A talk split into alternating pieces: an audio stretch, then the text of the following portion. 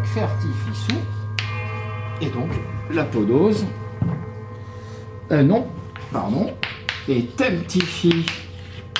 Le déchiffrement des hiéroglyphes, en fait, ahaou. je crois qu'on ne peut pas le décrire autrement que comme une découverte géniale des sciences humaines. De même que, euh, je ne sais pas moi, la relativité de Einstein, par exemple, c'est à ce niveau-là, je pense, c'est de ces découvertes qui changent le rapport au monde, qui changent le rapport qu'a l'humanité au monde. Champollion, courir contre le temps. Chapitre 3, déchiffrer les hiéroglyphes. I- Attendez, attendez, parce que moi je vais plus savoir ce que je fais là. C'est rude, oui, j'ai plus souvenir. Alors, Zaineb, ça fait chaque fils de moi, donc chacun de mes fils, ou celui quelconque de mes fils, ce sera mieux. Donc, et, quant à celui quelconque de mes fils qui consolidera cette frontière que ma majesté a faite, c'est Sésostris III qui dit ça sur la stèle qui est à l'entrée de la forteresse de Semna. Et euh, ça commence avec euh, Les Nubiens, c'est des rien du tout, il suffit de crier plus fort qu'eux, vous n'avez pas à avoir peur des Nubiens. Vous comprenez que si on est obligé d'expliquer ça aux légionnaires, c'est que le Nubien de l'autre côté, il était un peu rugueux quand même. Allez, À Paris, à deux pas du Muséum d'histoire naturelle où travaillait Georges Cuvier, bon? l'un des grands amis de Champollion, Vous allez voir ce qu'on va faire. on peut aujourd'hui prendre des cours de hiéroglyphes. Donc Mestouef, c'est le prospectif. À l'Institut Khéops, que dirige Christine Gallois, étudiants égyptologues et simples passionnés apprennent les langues, les écritures et la civilisation de l'Égypte ancienne auprès de Dominique Farou et de ses collègues. En français, il faut faire la concordance des temps. Donc, ce sera mon fils. D'après eux, même si la méthode a changé, l'approche reste dans la droite ligne de celle de Jean-François Champollion. Et l'on doit tout à sa découverte de 1822. Il faudra bien qu'il soit né pour pouvoir faire ça. Et justement, nous y arrivons, à ces quelques mois décisifs, entre décembre 1821 et septembre 1822, qui vont conduire Champollion à comprendre le système de l'écriture hiéroglyphique et à le dévoiler au monde dans la lettre à Monsieur Dacier, présentée à l'Académie le 27 septembre. Mais pour apprécier la portée de cette découverte, il est utile d'en savoir plus sur son objet, l'écriture, ou plutôt les écritures égyptiennes anciennes. Faisons un détour par la Belgique pour y rencontrer Jean Vinan, spécialiste de l'histoire des hiéroglyphes.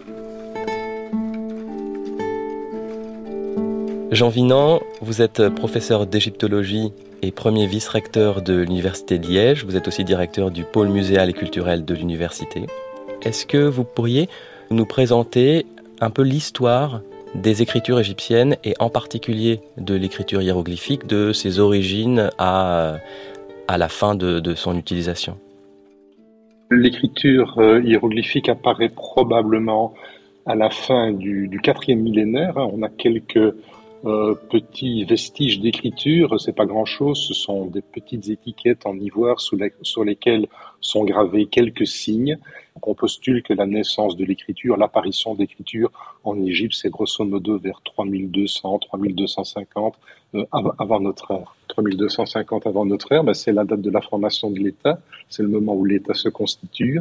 Et en général, encore que ce ne soit pas une obligation, mais on voit que lorsque les sociétés deviennent plus complexes et que l'organisation euh, se ramifie, en général, un support écrit apparaît. Ce n'est pas une obligation. Il y a des civilisations complexes qui se sont passées d'écriture, mais en général, il y a une coïncidence entre une certaine euh, complexification des structures et l'apparition d'une d'une écriture.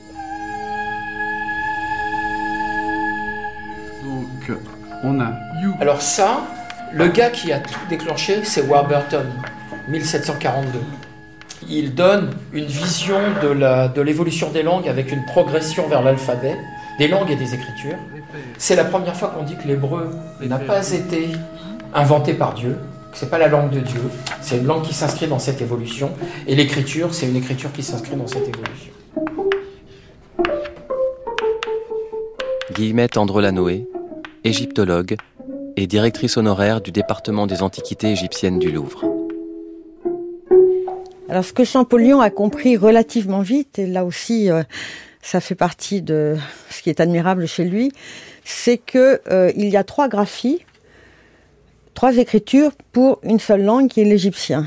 Il y a la graphie des hiéroglyphes, qui sont des idéogrammes essentiellement, qui sont des, dessins euh, du paysage égyptien, des hommes, des femmes, des enfants, euh, des fleurs, des animaux, des monuments.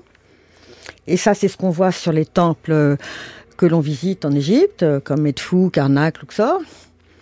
Ensuite, il a très vite compris et su lire le hiératique, qui est une graphie cursive abrégée comme de la sténodactylo, de l'égyptien, euh, on va dire, euh, du bel égyptien hiéroglyphique.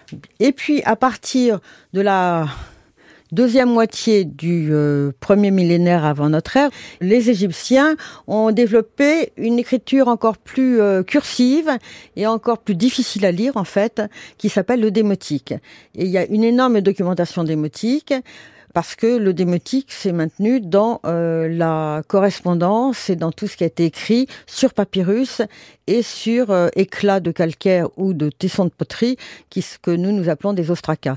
Donc il y a beaucoup de documentation qui est écrite en hiératique, les papyrus du livre des morts, et puis ensuite toute la documentation administrative. Et Dieu sait que euh, un égyptologue belge disait qu'il n'avait manqué qu'au scribifien que le papier carbone, tellement ils avaient écrit tout le temps.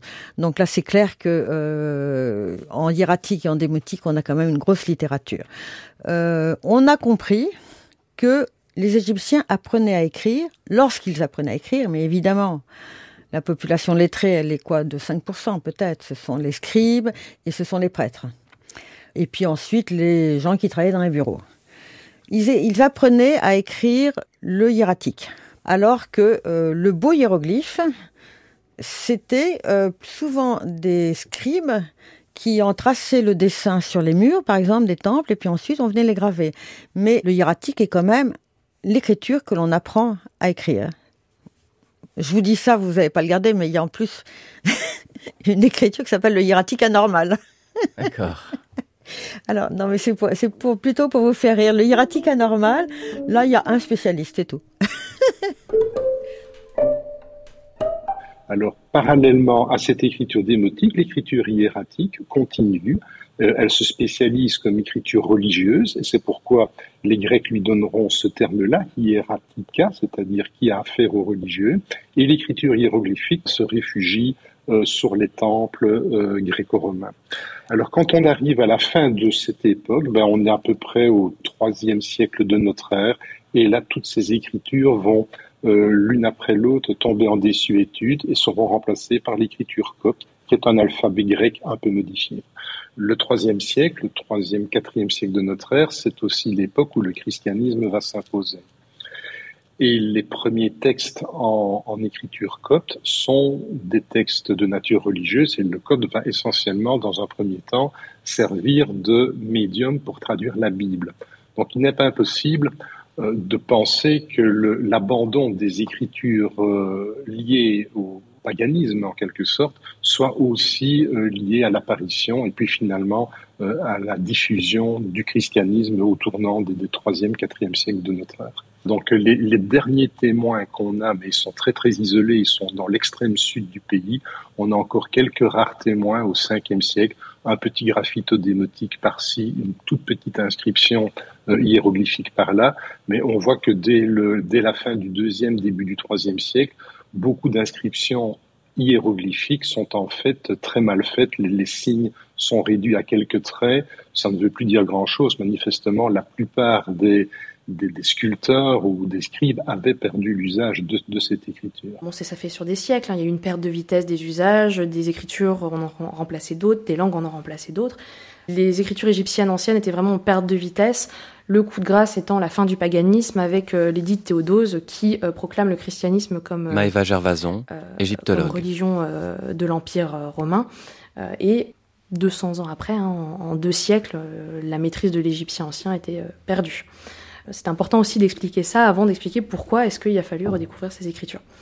Et à partir du XVe siècle, on a des grands courants de déchiffrement des hiéroglyphes, d'abord avec euh, des tentatives, de lecture très symboliques, notamment euh, euh inspirées de, des hiéroglyphicats d'Orapollon, un auteur de la fin de l'Antiquité, qui explique de manière assez imager le déchiffrement de, comment comprendre les hiéroglyphes et va durablement renforcer l'idée que les hiéroglyphes ont une valeur symbolique.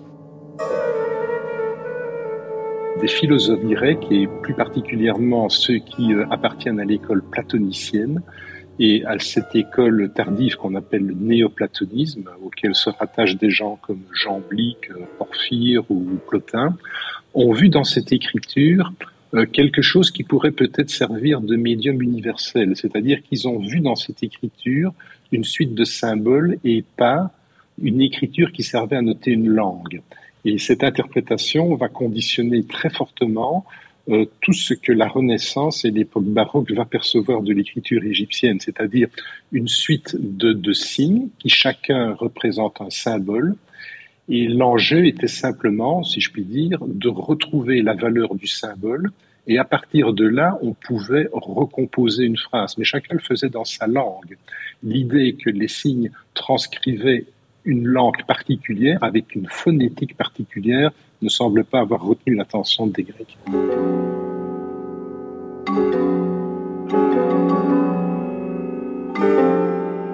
on va faire un grand saut. Hein, depuis donc la fin de l'époque gréco-romaine, il y a un traité dont il faut peut-être dire un mot, c'est les Hieroglyphica d'Orapollon. Donc c'est un traité qu'on placerait vers 500 à peu près euh, après euh, Jésus-Christ. Donc 500 c'est clairement une époque où plus personne ne maîtrise euh, l'écriture hiéroglyphique.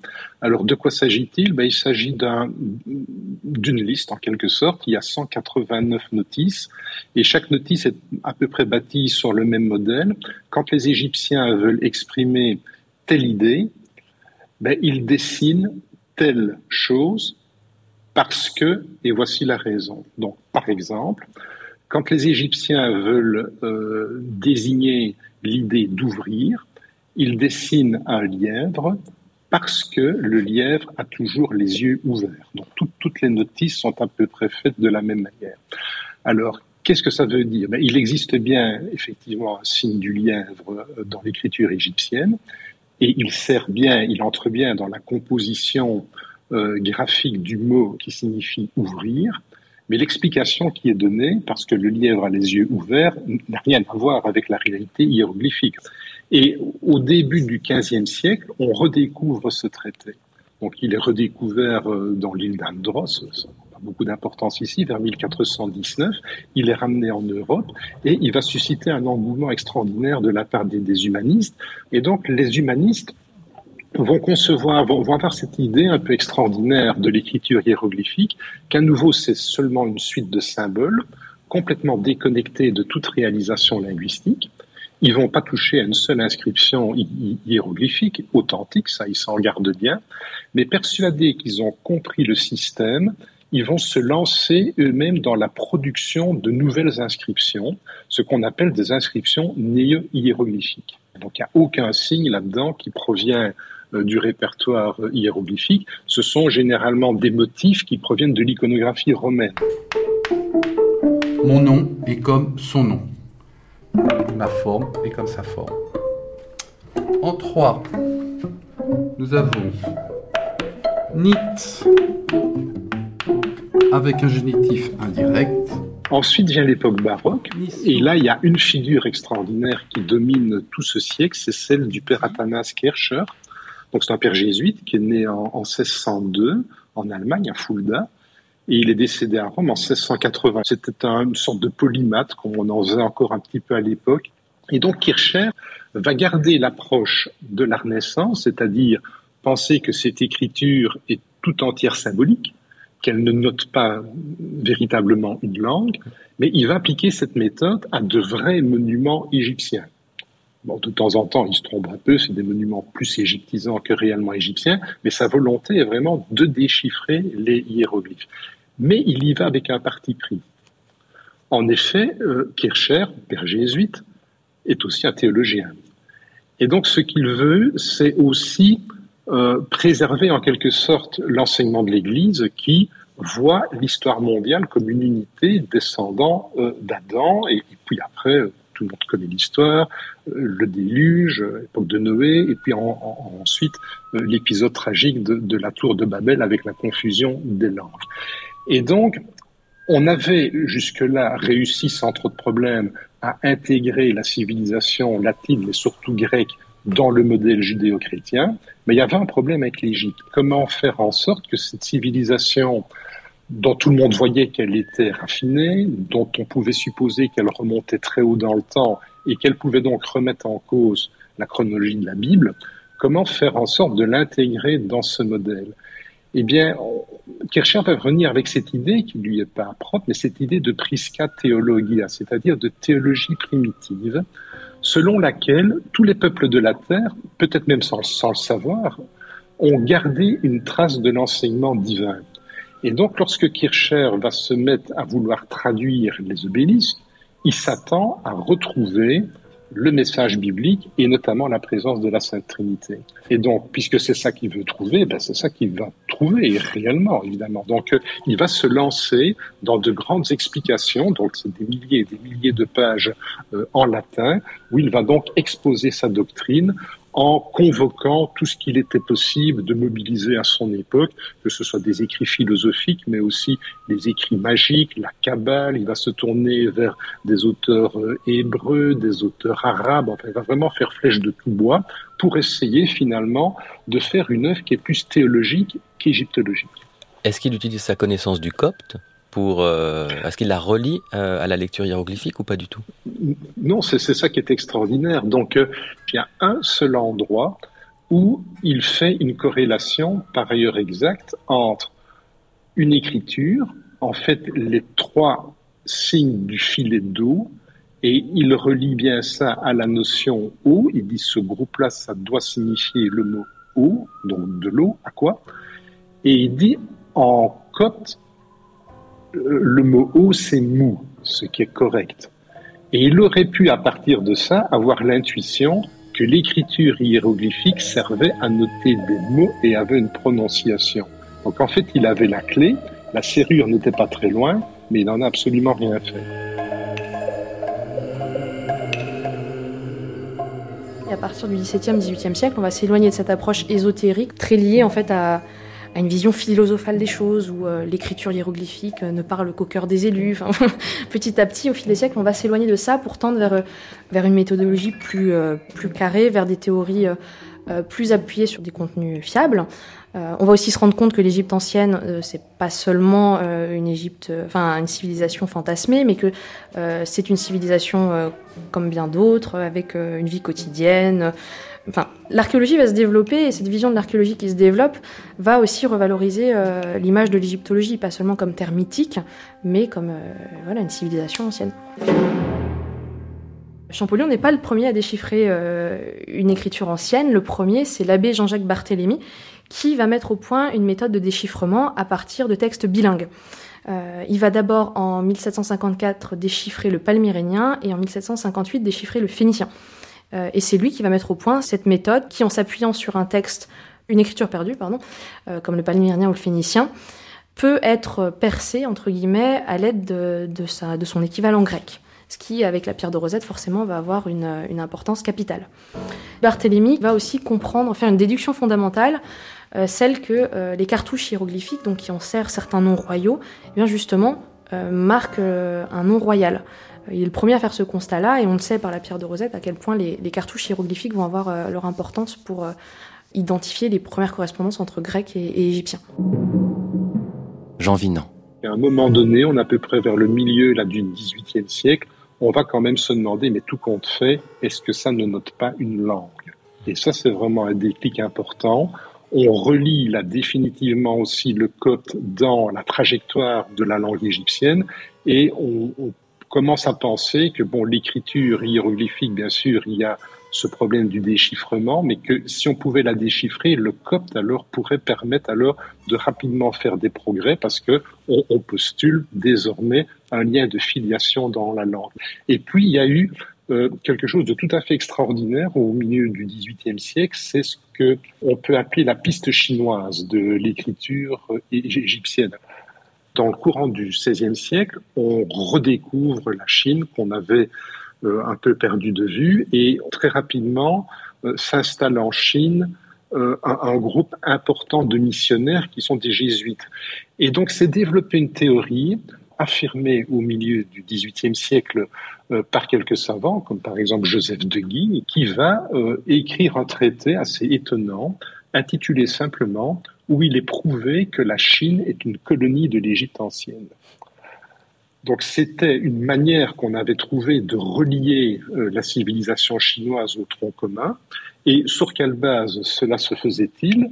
Ben, Sur quelques comparaisons sociétales et de civilisation assez légères, mais surtout par le biais de l'écriture.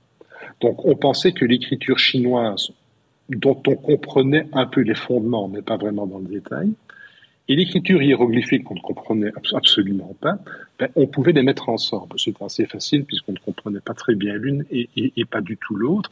Et donc il y a tout un mouvement et, des tableaux, des tableaux comparatifs qui vous montrent une évolution possible entre des signes euh, hiéroglyphiques et des signes euh, chinois.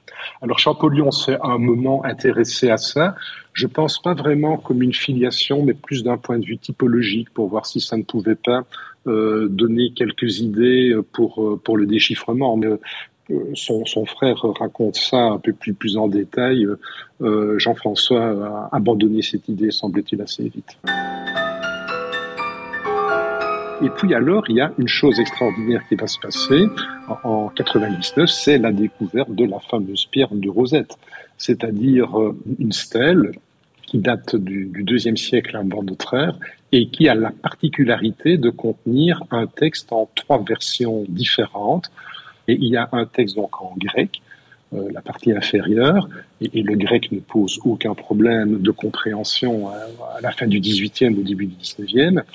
Ensuite, il y a une version en démotique, et puis alors la partie supérieure, qui est malheureusement la plus abîmée, est une version en hiéroglyphe.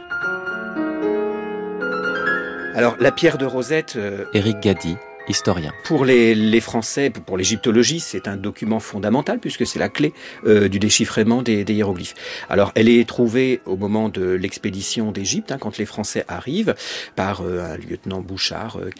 Très vite, les Français se rendent compte que ce document est exceptionnel, qu'il peut permettre de découvrir cette clé, et donc on l'apporte à l'Institut d'Égypte. Les, les, premiers savants français vont la regarder, essayer de la déchiffrer. On va envoyer des copies, bien évidemment, un petit peu partout en France, euh, en Angleterre euh, aussi. Mais les Français perdant euh, l'Égypte moderne dans le traité entre les Français et les Britanniques, il est conclu que tous les objets que les Français avaient préparés, avaient entassés quelque part, seraient à destination de la Grande-Bretagne. Autrement dit, eh bien, au début du 19e siècle, la pierre de Rosette, découverte par les Français, part au British Museum, où elle est toujours, bien évidemment. Et cette pierre de Rosette, beaucoup de savants vont essayer de la déchiffrer, que ce soit en France, euh, les meilleurs orientalistes de, l'époque vont s'y pencher et n'arriveront pas à trouver la clé de lecture des hiéroglyphes. En Angleterre, quelqu'un comme euh, Thomas Young, très célèbre, va faire peut-être quelques petits progrès, mais il n'arrive pas à comprendre le, système euh, des hiéroglyphes. Donc sur un peu plus de 20 ans, c'est pas très long finalement, on va assister à une véritable course entre les savants de, de, différents pays. Il y avait beaucoup de, de copies de la pierre qui euh, circulaient. On avait envoyé des, des, copies dans les différentes académies. Et donc, il y a véritablement une course alors entre différents savants pour être le premier à enfin pouvoir déchiffrer cette écriture. Alors, les deux premiers que je vais citer, c'est Sylvestre de Sassy et David Hockeblatt, parce que tous les deux se sont occupés de la partie démotique parce qu'il pensait peut-être y retrouver un alphabet. Donc on s'est focalisé essentiellement d'abord sur cela et sur les noms propres. On voyait bien que dans le texte grec, il y avait par exemple le nom de Ptolémée qui revenait euh, assez souvent et donc il suffisait entre guillemets de repérer dans le texte hiéroglyphique et dans le texte démotique combien de fois on pouvait retrouver une séquence de signes identiques et voir si les espacements correspondaient à peu près aux intervalles qu'on trouvait dans le texte grec. Donc, en quelque sorte, on travaillait avec un compas. Et une fois que ça a été fait, ben, on s'est concentré alors véritablement sur euh, ces noms propres, notamment celui de Ptolémée. Et là, on avait un peu de chance puisque le nom de Ptolémée étant un nom grec, était écrit dans les écritures égyptiennes de manière alphabétique, c'est-à-dire pour un, son grec, eh ben, on avait un signe en démotique ou en écriture hiéroglyphique. Et donc, euh, Aukerblatt et Sylvestre de Sassy se sont d'abord focalisés là-dessus. Nissou Biti. Dès l'adolescence, Jean-François Champollion s'essaie aux méthodes alphabétiques d'Aukerblad et de Sassy. Et comme eux, il échoue à lire plus que quelques cartouches de noms de rois gréco-romains. Mais peu avant 1820, et alors qu'un certain nombre de savants semblent lancés dans une véritable course au déchiffrement, un nouvel élan vient d'Angleterre et du physicien Thomas Young, considéré aujourd'hui comme celui qui s'est le plus approché du but avant Champollion. Sa méthode et ses découvertes sont présentées ici dans une archive de la BBC datant de 1977.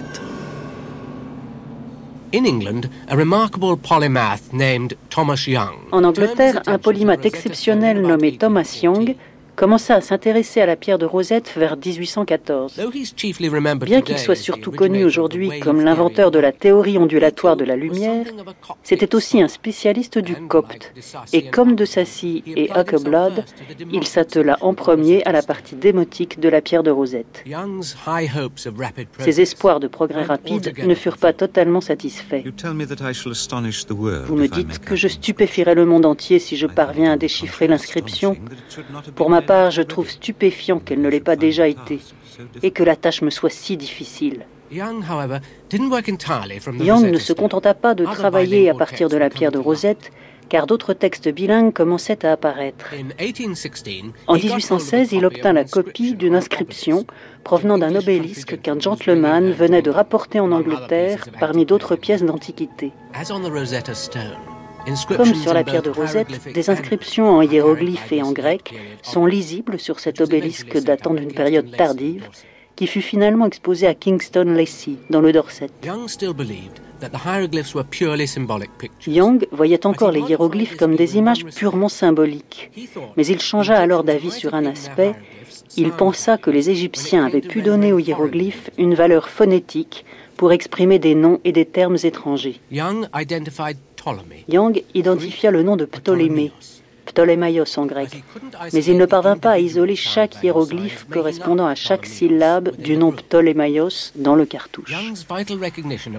La découverte essentielle de Young d'une valeur partiellement phonétique des hiéroglyphes, au moins pour exprimer des noms étrangers, lui valut une mise en garde de la part de Sylvestre de Sassy.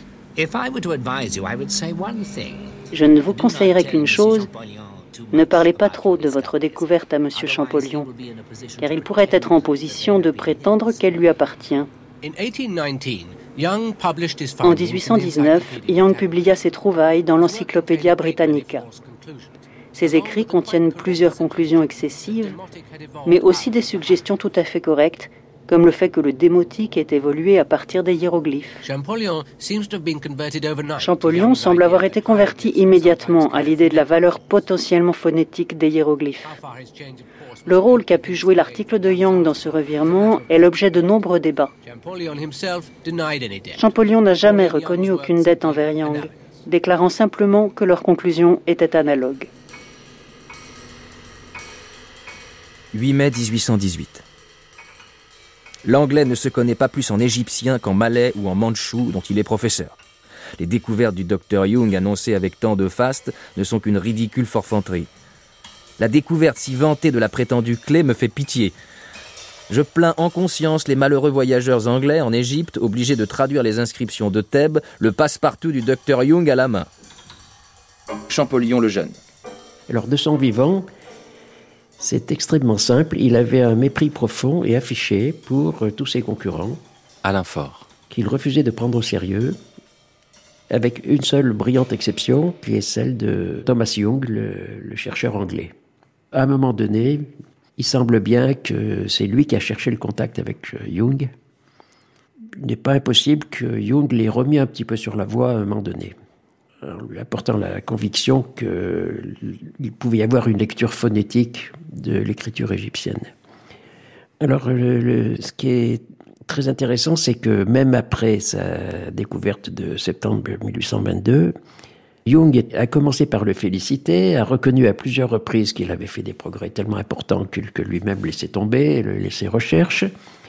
Mais il y a toujours eu des écrits dans, lesquels il, revendiquait d'avoir euh, trouvé la, clé qui permettait d'accéder au déchiffrement. Et on voit encore, toujours de sources anglaises, on voit des, une glorification du docteur Jung, qui était un homme remarquable. Il me faisait penser à Sherlock Holmes, C'est quelqu'un qui se, joue du violon, ça c'est la moindre des choses. Il faisait du cheval euh, debout sur les plages anglaises, debout sur le cheval, vous imaginez. C'était un original, quoi. Supérieurement intelligent. Et lui, il, avait une approche euh, plus mathématique du problème du déchiffrement, puisqu'il se basait sur la fréquence des lettres, ce qu'on ferait aujourd'hui avec l'informatique. Aujourd'hui, quand on tombe sur une nouvelle langue ou une nouvelle écriture, on cherche à savoir si elle fonctionne avec une trentaine de signes ou deux ou trois mille. Si c'est 30, c'est une lecture phonétique, parce que l'organe vocal humain ne peut pas produire plus de 30-35 sons. Maintenant, c'est évident, mais à l'époque, on ne savait rien.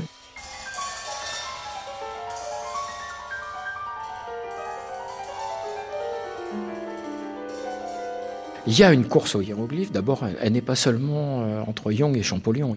Ils sont nombreux. Euh. Dominique Farron. Et on voit dans les lettres de Champollion, il est extrêmement inquiet de ce que peuvent découvrir euh, les uns les autres. Euh, en espérant qu'aucun d'entre eux découvrira quoi que ce soit avant lui. Donc il y a réellement une guerre ouverte entre ces gens, plus ou moins euh, amicale ou violente. Champollion a été assez violent quand même dans ses, dans ses jugements. Mais il y a une chose, il, n'y a pas de lutte franco-anglaise.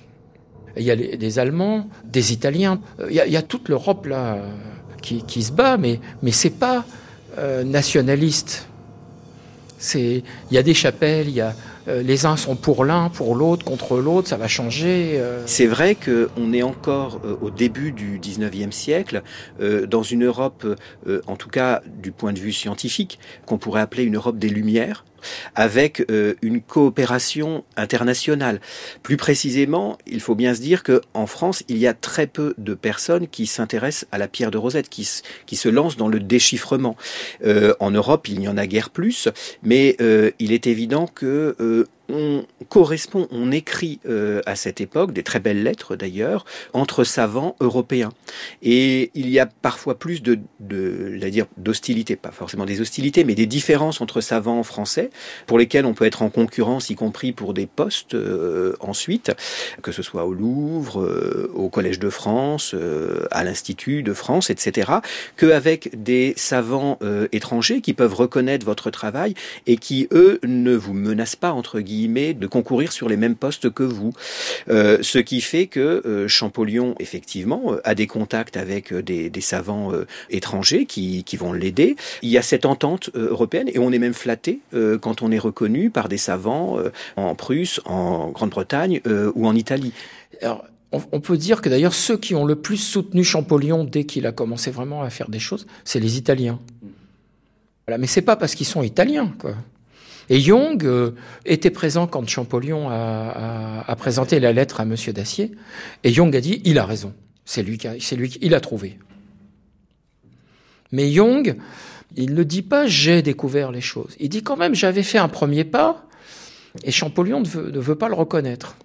Et, Champollion, effectivement, non seulement il cite assez peu Jung, mais, mais il cite carrément jamais même Barthélemy, alors que Barthélemy, euh, au milieu du XVIIIe siècle, était l'homme qui a le premier déchiffré quelque chose, montré la méthode à suivre, qu'ils ont tous suivi, Champollion y compris. Le décor, les personnages et tous les éléments déclencheurs de l'événement sont en place. À l'instar de toutes les avancées scientifiques majeures, le déchiffrement des hiéroglyphes n'est donc pas un trait de génie isolé et soudain. Bien qu'il ne l'ait pas toujours reconnu de bonne grâce, Jean-François Champollion est l'héritier de ceux qui ont assemblé avant lui certaines pièces du puzzle. Il n'en reste pas moins celui qui a compris, seul, le principe extrêmement complexe du fonctionnement des écritures égyptiennes. En plus d'une intuition exceptionnelle, il semble que son approche totale de la question, qu'il a abordée en linguiste, en artiste et en historien, lui ait permis de passer outre les présupposés scientifiques de ses prédécesseurs et de ses concurrents. Champollion le dit très bien lui-même, la première étape, euh, pour percer une écriture, pour euh, comprendre cette écriture, eh il faut, faut, parler la langue qu'elle transcrit. et heureusement pour Champollion, on sait depuis le XVIIe siècle que la langue des anciens Égyptiens a perduré dans la langue copte, qui est au XIXe siècle une langue liturgique utilisée par les chrétiens d'Égypte. Et Champollion, en, bon linguiste oriental, va complètement s'immerger dans cette langue, dans cette étude. Euh, il va travailler à l'élaboration d'un dictionnaire copte, améliorer son vocabulaire. Et pour lui, en fait, euh, parler copte, c'est parler la langue de ses chers Ramsès et Toutmosis. Bon, bien entendu, le copte a joué un rôle fondamental euh, dans le déchiffrement des hiéroglyphes par Champollion et par les autres. Mais ce qu'on ignore souvent, c'est que le chinois a joué un rôle vraiment fondamental. Ça a été la clé. Et Champollion, il a commencé à apprendre le chinois au moins en 1806. On a une lettre où il, il, en, il en parle à son frère. On sait que les deux frères Champollion étaient euh, amis euh, d'Abel Rémusat, le fondateur de la sinologie française. 1822, c'est le déchiffrement des hiéroglyphes, c'est aussi la fondation de la société asiatique, et parmi les fondateurs, on a les deux frères Champollion et Abel Rémusat. Et Champollion, il lit le chinois comme on le lisait à l'époque. Et il le dit qu'il s'est servi du chinois pour comprendre. Parce que il a appris donc une, écriture, enfin langue. Euh, je ne sais pas à quel point ça pouvait être vraiment une langue, puisque ils avaient personne vraiment à qui parler, ces gens-là. Mais cette écriture idéographique avec des clés de lecture, c'est ce qui lui a permis d'oser euh, désobéir à Barthélemy et penser une langue, non, une écriture non alphabétique au départ, il a dû faire ça probablement parce que c'était la grande question. Est-ce que le chinois dérive du hiératique? Ça, c'est une question qui se pose depuis la Renaissance. On pensait que c'était euh, que l'égyptien était une écriture, euh, de, une écriture réelle. Ce qu'on appelle une écriture réelle, c'était une écriture qui parle directement au cerveau, à la conscience, sans passer par une langue parlée. Donc, ça, bien entendu, à l'époque de Champollion, on ne croit plus à des balivernes pareilles, mais quand même. Euh, et il y avait cette légende selon laquelle le pharaon Sésostris avait envahi la Chine. C'est comme ça que l'écriture était arrivée en Chine. Bien sûr, tout est faux. Hein. Et je me demande si Champollion, au départ, a pas appris le chinois pour régler cette question, parce qu'il était capable de tout. Euh. De toute façon, il y a une chose qui est sûre, c'est que ça lui permettait d'apprendre une écriture qui n'était pas alphabétique. Il a tout pensé en copte et il a, pensé. Euh, c'est ahurissant. Hein. C'est ahurissant de passer par là. enfin, un Champollion, il est ahurissant, quoi.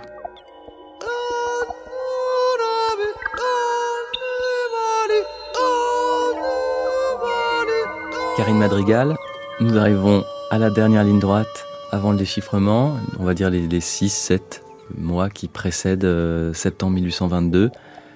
Est-ce qu'on peut refaire le récit avant euh, la publication de la lettre à Monsieur Dacier? Alors en 1821, Jean-François Champollion rejoint son frère à Paris. Donc pour les derniers mois avant le déchiffrement, c'est une grande frustration puisque nous n'avons pas de correspondance. Donc c'est vrai qu'on a du mal à voir quelle est sa méthode de travail sur les, euh, sur les derniers mois. Ce qu'on peut voir jusque à peu près dans les années 1821, euh, c'est que, je ne vais pas dire qu'il patauge, mais il est loin d'avoir compris comment le système hiéroglyphique fonctionne.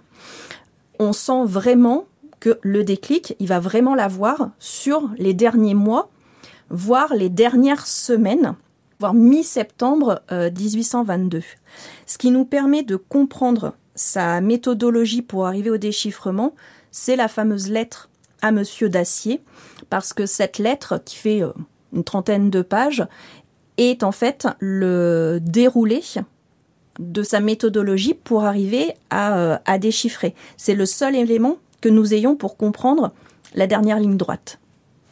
Jean-François Champollion a essayé donc de prendre les cartouches, donc les noms des rois qui étaient dans la partie hiéroglyphique de la pierre de Rosette.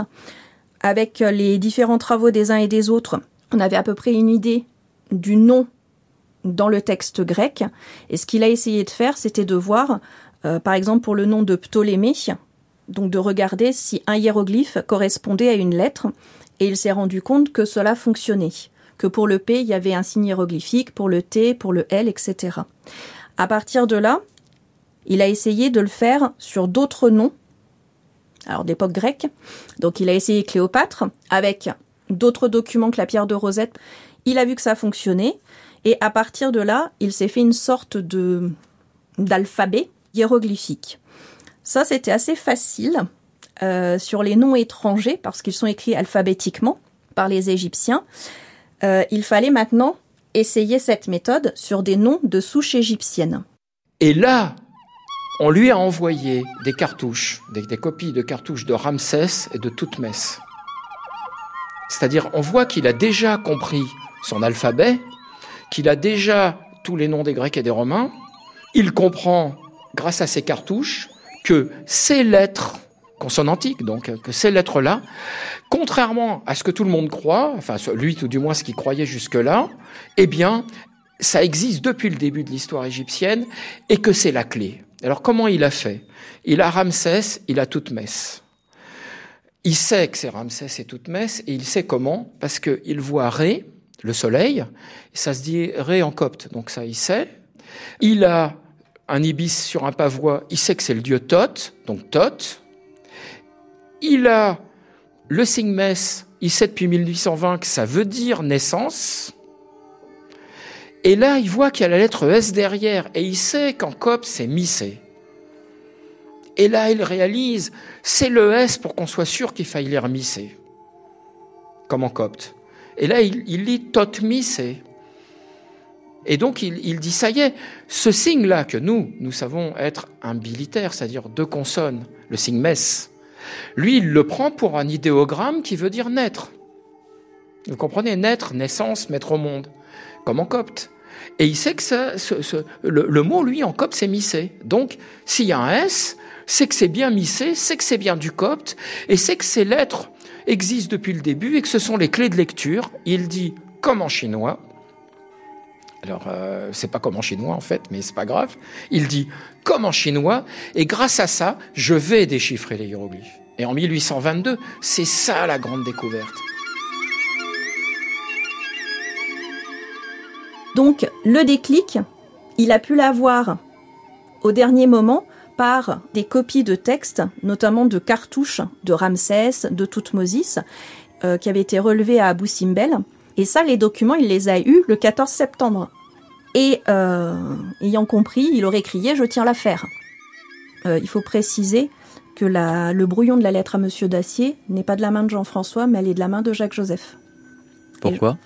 Parce que, alors, c'est là où la légende derrière le je tiens l'affaire, disant qu'il se serait évanoui et qu'il aurait gardé le lit pendant plusieurs jours, peut peut-être s'expliquer. On peut se dire qu'il s'est sans doute passé quelque chose pour que euh, Jean-François ne soit pas capable, dans les jours qui ont suivi la découverte, de d'écrire.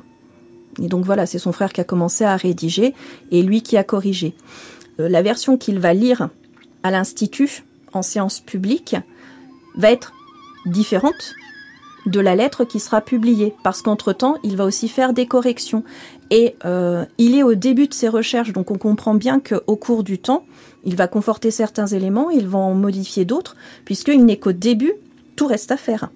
Il a compris l'essence même des hiéroglyphes, mais il est incapable de traduire un texte. Les règles de grammaire, tout ça, il est loin d'avoir compris comment ça marche. Lettre à Monsieur Dacier. Lettre à Monsieur Dacier, secrétaire perpétuel de l'Académie royale des inscriptions et belles lettres.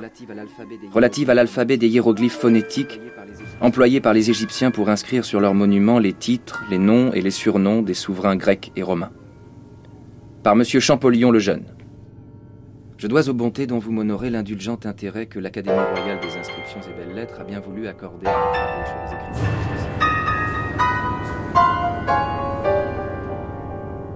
Ne peut point en effet considérer l'écriture phonétique des Égyptiens, soit hiéroglyphique, soit démotique, comme un système aussi fixe et aussi invariable que nos alphabets. Les Égyptiens étaient habitués à représenter directement leurs idées. L'expression des sons n'était, dans leur écriture idéographique, qu'un moyen auxiliaire. Et lorsque l'occasion de s'en servir se présenta plus fréquemment, ils songèrent bien à étendre leurs moyens d'exprimer les sons mais ne renoncèrent point pour cela à leur écriture idéographique, consacrée par la religion et par leur usage continu pendant un grand nombre de siècles. Ils procédèrent alors comme l'ont fait dans des conjonctures absolument pareilles les Chinois, qui, pour écrire un mot étranger à leur langue, ont tout simplement adopté les signes idéographiques dont la prononciation leur paraît offrir le plus d'analogie avec chaque syllabe ou élément du mot étranger qu'il s'agit de transcrire. On conçoit donc que les Égyptiens, voulant exprimer soit une voyelle, soit une consonne, soit une syllabe d'un mot étranger, se soient servis d'un signe hiéroglyphique exprimant ou représentant un objet quelconque dont le nom, en langue parlée, contenait ou dans son entier ou dans sa première partie le son de la voyelle, de la consonne ou de la syllabe qu'il s'agissait d'écrire. J'ai la certitude que les mêmes signes hiéroglyphiques phonétiques, employés pour représenter les sons des noms propres grecs et romains, sont employés aussi dans des textes idéographiques gravés fort antérieurement à l'arrivée des Grecs en Égypte, et qu'ils ont déjà, dans certaines occasions, la même valeur représentative des sons ou des articulations que dans les cartouches gravées sous les Grecs et sous les Romains.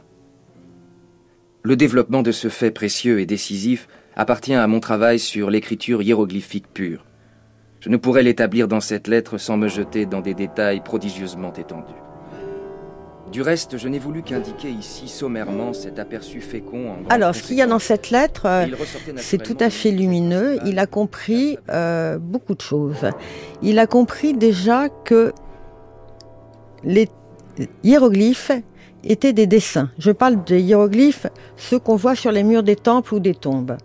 C'était des dessins. Qui mettent André Lanoé. Il a compris que ces dessins étaient évidemment des idéogrammes, c'est-à-dire qu'ils servaient dans euh, le texte à exprimer la valeur idéographique, c'est-à-dire ce qui était représenté par euh, le dessin, c'est-à-dire vous avez un plan de maison, c'est une maison, il a compris, en faisant des comparaisons avec le COP qu'il connaissait par cœur, que maison, ça se disait père, et il a compris à ce moment-là que le hiéroglyphe qui euh, dessine la maison pouvait aussi être utilisé pour euh, sa valeur phonétique, c'est-à-dire que si vous avez, vous voulez dire je sors de ma maison, vous pouvez dire père i, m père i.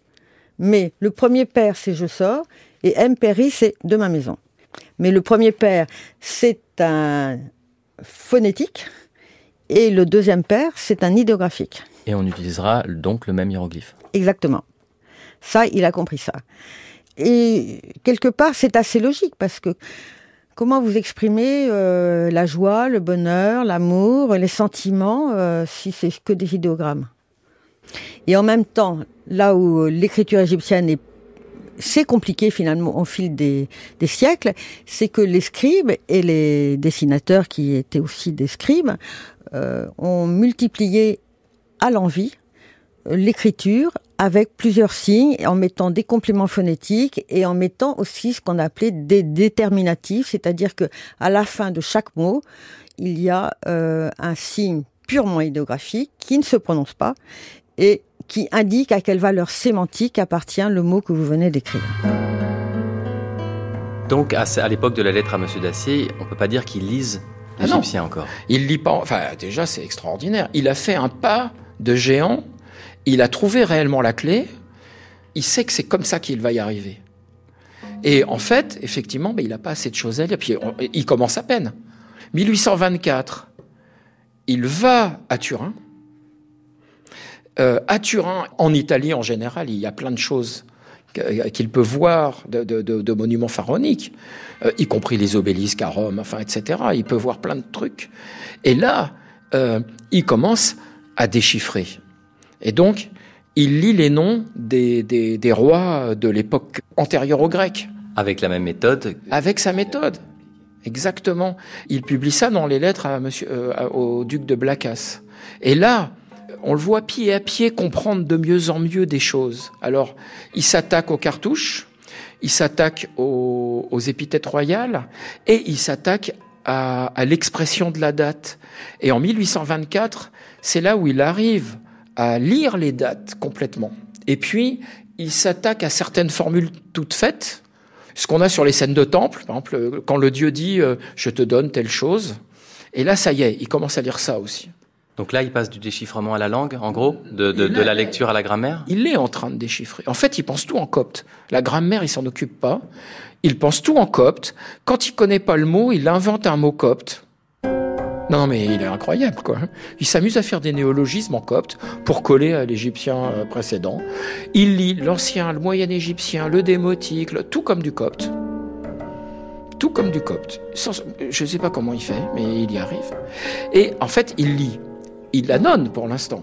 Et il dit en 1824, ma méthode est bonne, c'est grâce à cette méthode que je vais pouvoir déchiffrer les hiéroglyphes. Donc il considère bien qu'il n'a pas encore, il est en train, il commence. Et puis 1828, il va en Égypte. Et là, ça y est, il, a des kilomètres de, choses à lire. Donc, il enregistre tout ce qu'il peut à l'aller de, son voyage quand il remonte le Nil. Et en 1829, ils redescendent. Et là, dans ses lettres, il traduit des morceaux de texte entiers. Euh, ça y est, il lit.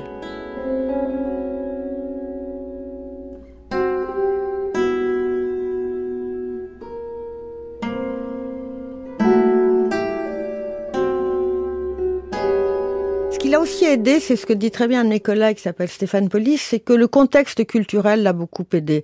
C'est-à-dire que non seulement il s'intéressait à l'écriture, mais il essayait de voir quel était le support de cette écriture. Il pensait bien que quand c'était sur un temple, ça voulait pas dire la même chose et c'était plutôt plutôt un texte religieux, alors que dans une tombe c'était encore autre chose et sur un papyrus ça pouvait encore être autre chose parce que les papyrus sont souvent funéraires, c'est des livres des morts. Et donc ça l'a aidé. Il s'est dit ça, ça peut être ça.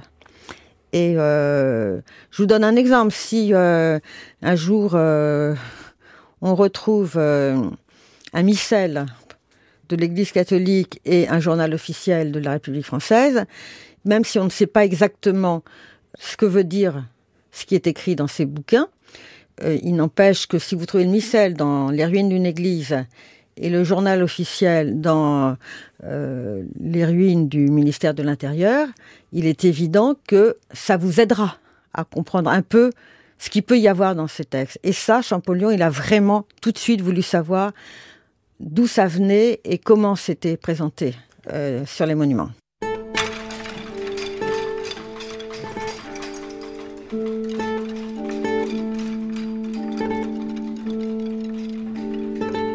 Après le déchiffrement, en tout cas, après cette première pierre du déchiffrement, en quelle manière sa vie change quelle, est la réception de, cette découverte euh, scientifique autour de lui?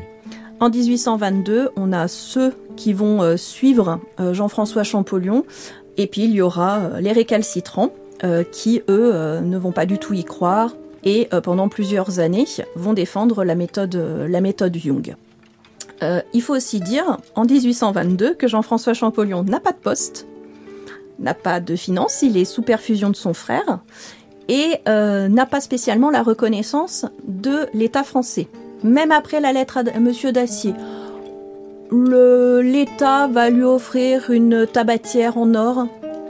Voilà, pour le remercier d'avoir déchiffré. Bah, il va être bien monté avec ça. L'État, c'est qui? Euh, Le roi. Et dans le milieu scientifique? Dans le milieu scientifique, il a la reconnaissance. À ce moment-là, il rencontre, il fait aussi des rencontres déterminantes euh, de certains mécènes qui vont l'accompagner toute sa vie. Euh, le duc de Blacas, Doudoville.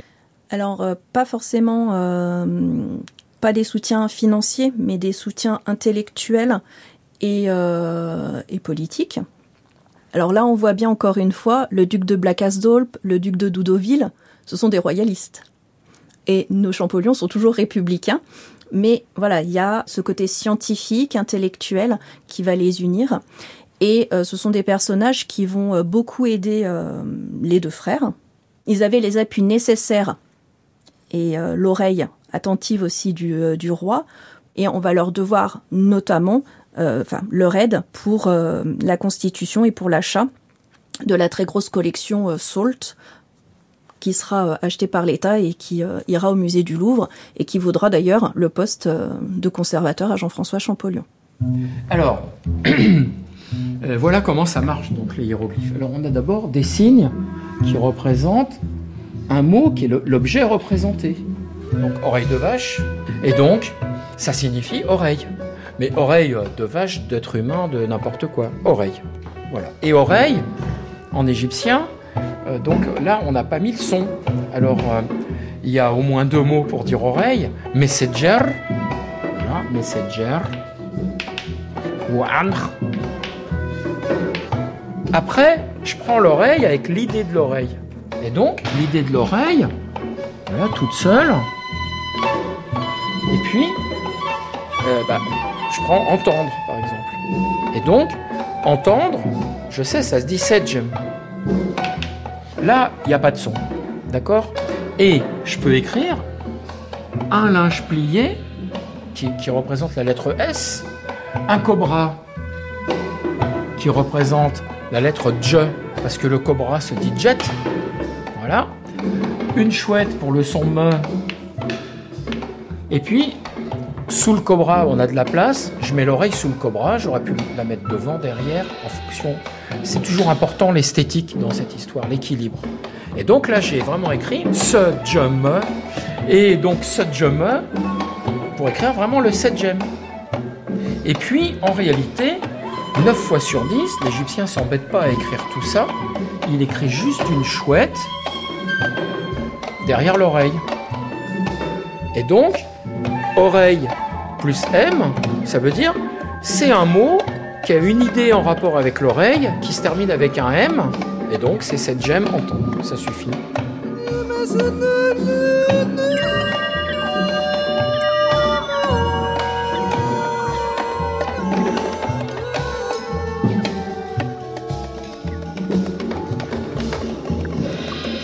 15 octobre 1822 à André Blanc.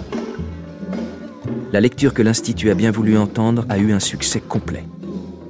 Mes découvertes sur les hiéroglyphes ont été jugées indiscutables à l'unanimité et j'ai reçu des compliments plus hauts que les tours de Notre-Dame. Le roi a déjà décidé que mes trois mémoires seront imprimées gratis à l'imprimerie royale. Tout le monde me répète qu'une des premières places vacantes à l'Académie sera pour moi. Il me tarde fort que cela arrive. Avec une position plus aisée que celle où je me trouve, mon esprit, plus libre et plus indépendant, pourrait tenter encore davantage qu'il ne peut le faire au milieu des incertitudes où j'ai vécu jusque à présent. Les obstacles et les préventions que j'avais à combattre viennent enfin d'être aplanis par le grand coup que j'ai frappé. Je suis en position de tout espérer.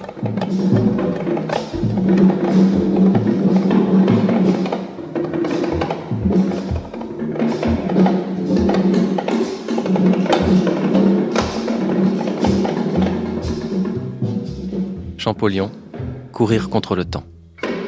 Chapitre 3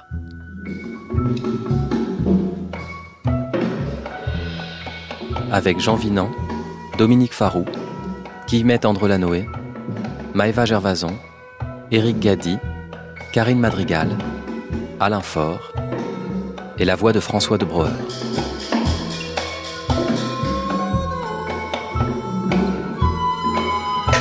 Prise de son Stéphane Touvenin, Julien Calva, Lucien Lefebvre et Félix Delacour. Mixage, Jason Taous.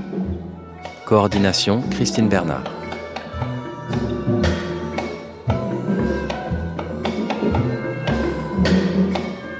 Une série documentaire d'Emmanuel Suarez, réalisée par Anne Fleury.